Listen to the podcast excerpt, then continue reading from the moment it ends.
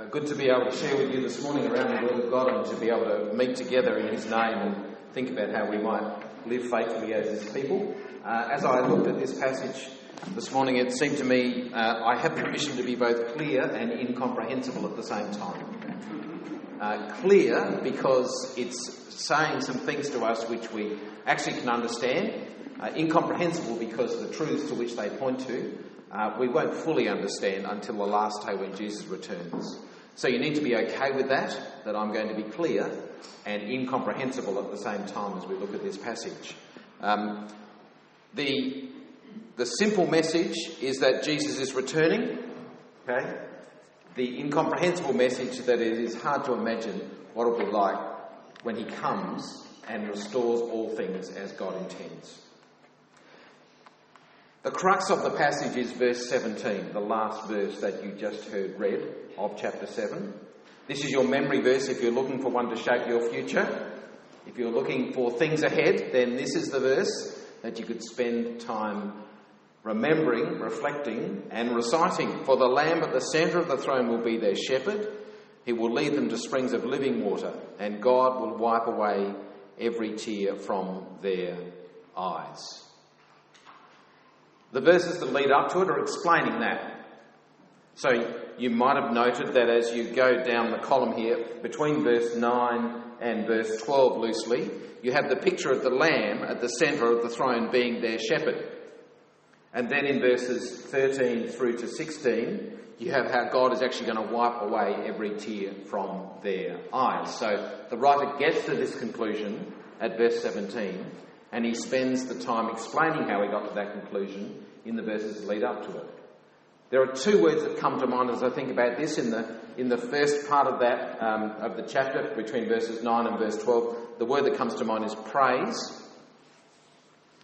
In verses uh, 13 through 16, before we get to verse 17, the word is protection.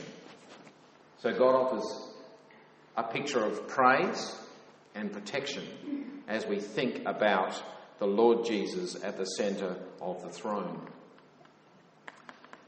Verse 17 is both clear and incomprehensible. It does both those things for us. It's clear because we know who the Lamb is. Uh, we know he's ruling on his throne according to this chapter. He is the resurrected and ascended Lord Jesus. He's called the shepherd. Uh, if we think back through how the Bible speaks about Jesus in his shepherding role, we might begin at John 10, where he's the in his earthly ministry, he's the good shepherd, not like the corrupt shepherds before him. Uh, in his heavenly ministry, he's called the great shepherd. We came across that last week in Hebrews 13, equipping the church for good works. And at his, at his return, he'll be called the chief shepherd, 1 Peter 5, where he brings his reward to those who faithfully followed him, especially the shepherds who have carried out their task the Good Shepherd, the Chief Shepherd, and the Great Shepherd. And here is the shepherd on his throne.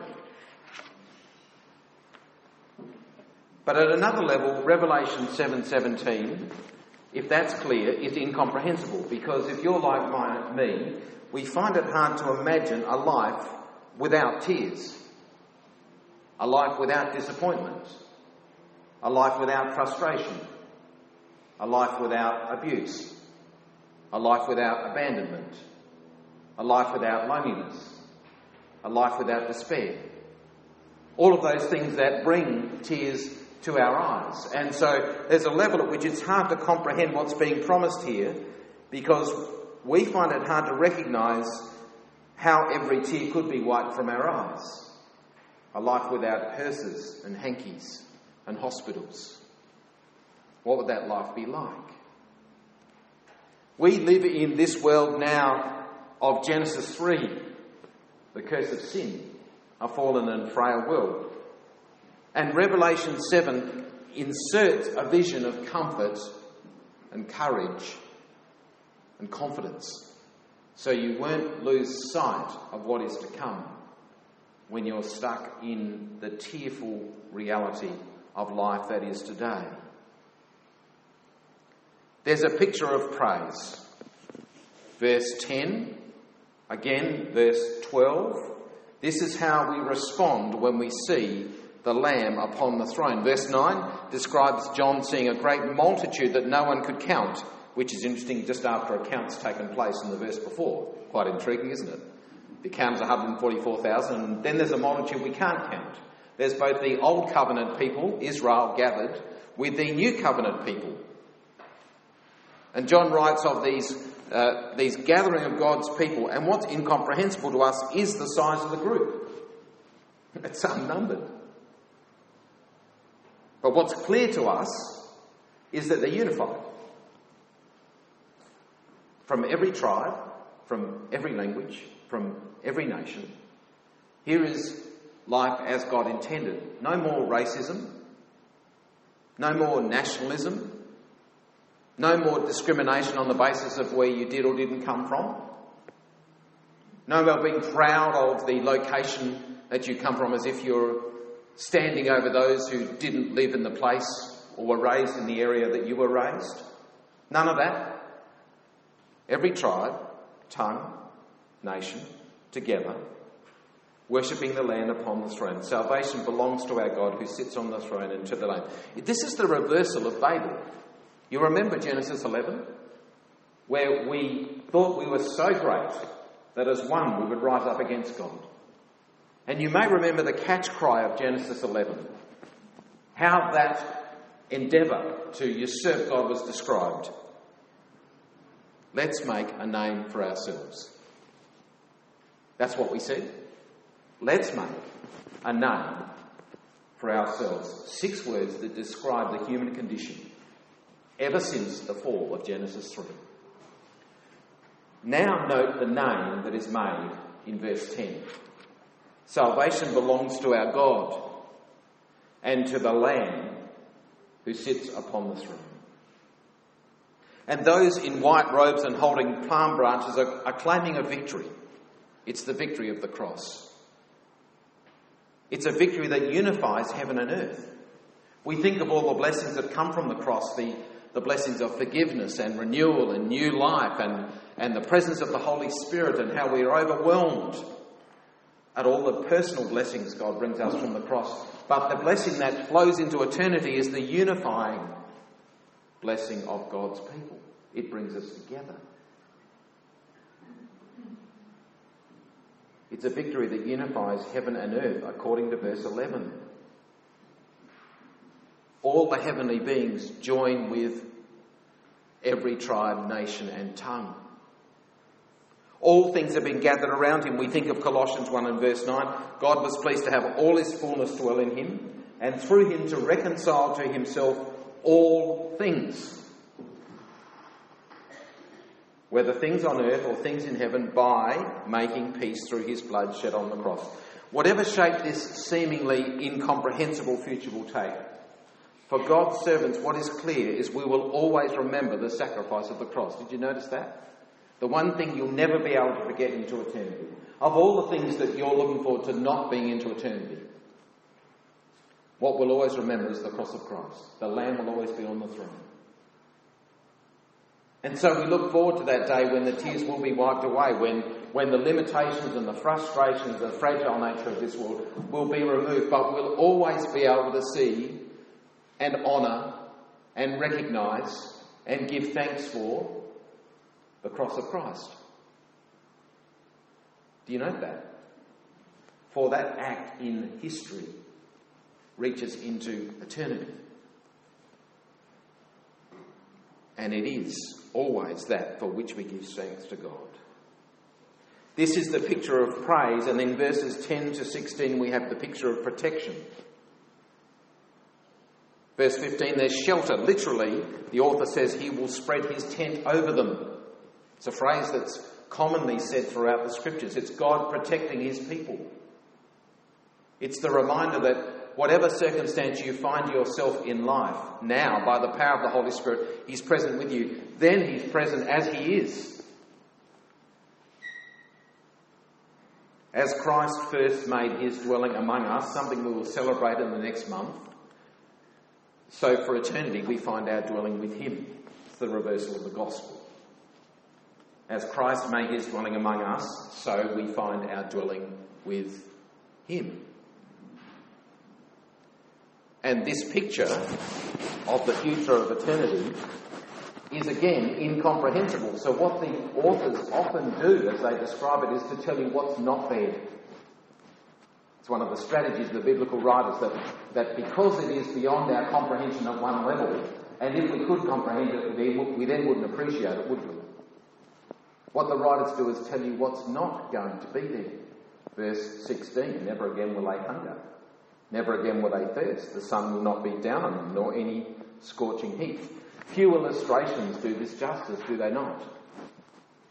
Because when someone takes away all the dross and the pain and the suffering in your life, and you capture a glimpse of life of God intended, you think, if only this could remain.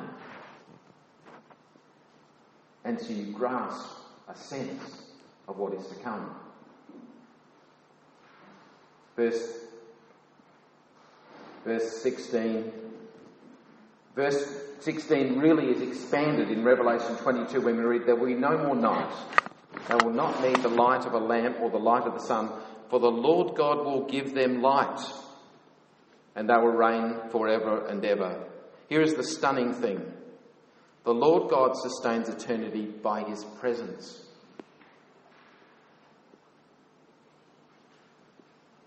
But just because he's there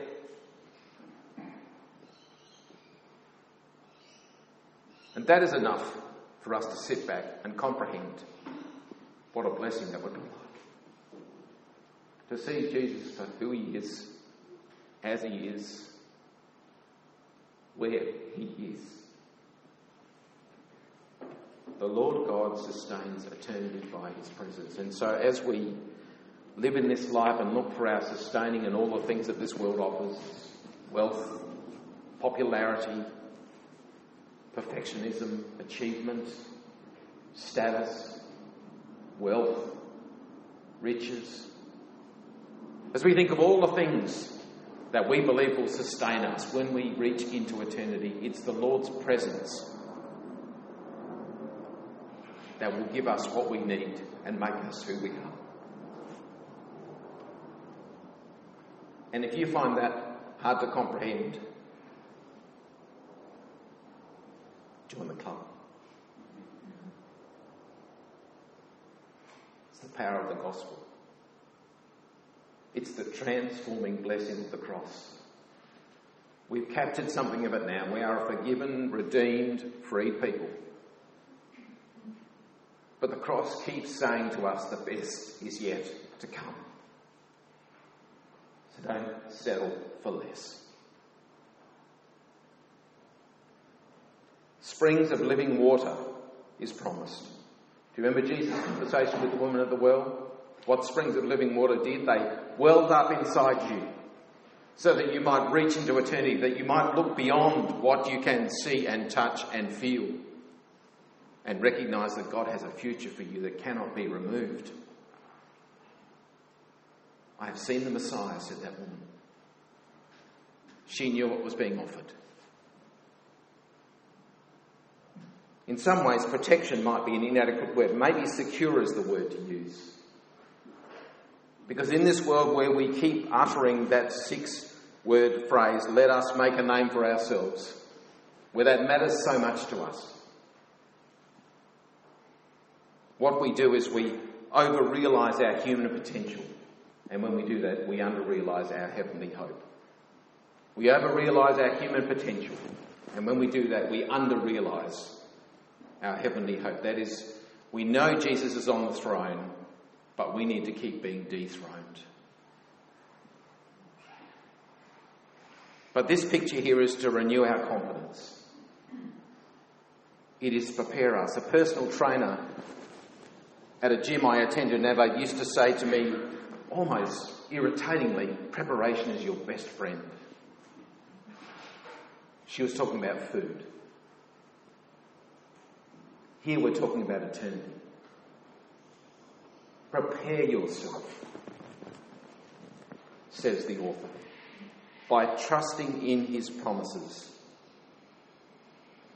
Martin Luther once wrote, On my calendar are two dates today and that day. And Revelation 7 brings them just a little bit closer together. So you won't lose sight of what is to come. Today, yes, I'm always consumed by that. I've become more consumed by that one since I've moved cities. If you've ever lived in Adelaide, it's a cautious, conservative, steady, measured lifestyle. If you live in Sydney, it's fast paced, it's high achieving, it's what's next. It's smelling the roses is for other people. We've got things to do, places to go, people to see. And you know you get swept up in that. And you know that your life is defined generally by what's in your diary for the day and whether you'll be able to achieve that. And what will stopped from you achieving that? Traffic, queues. These things don't exist in Adelaide. All the obstacles which will stop you from achieving what you want to be because you've defined yourself by whether you'll gain more wealth, more money, more power, more influence, more popularity. By whether you'll be more highly regarded. All of these things, the cities speak into our lives, and this city speaks more powerfully than most. And you may remember the author, the Hebrews, says, You are looking for a city that is to come. And I want to say to you this morning don't settle for less. Don't define yourself by what you think you can do. For Revelation says you are defined by what God has already done. The Lamb is already on the throne. He is already preparing you. He has your future secure. Never be duped by thinking the day measures the wealth of your life today and that day. Revelation 7 brings those two days closer together. It says this to all who are in Christ. It says these three things. It says, You were there at the garden, you wanted your own way, and you chose rebellion. But then it says, You were there at the cross, where the Lamb chose God's way, and you were forgiven and restored. And then it says, You will be there in the new order around the throne of God and the Lamb. This is you. This is us. This is all these unnumbered gathered around the throne. And we, at that time, on that day when Jesus returns, might just be able to comprehend what we read of today. But what will be crystal clear for us is that we'll never stop worshipping that Lamb on his throne. To God be the glory.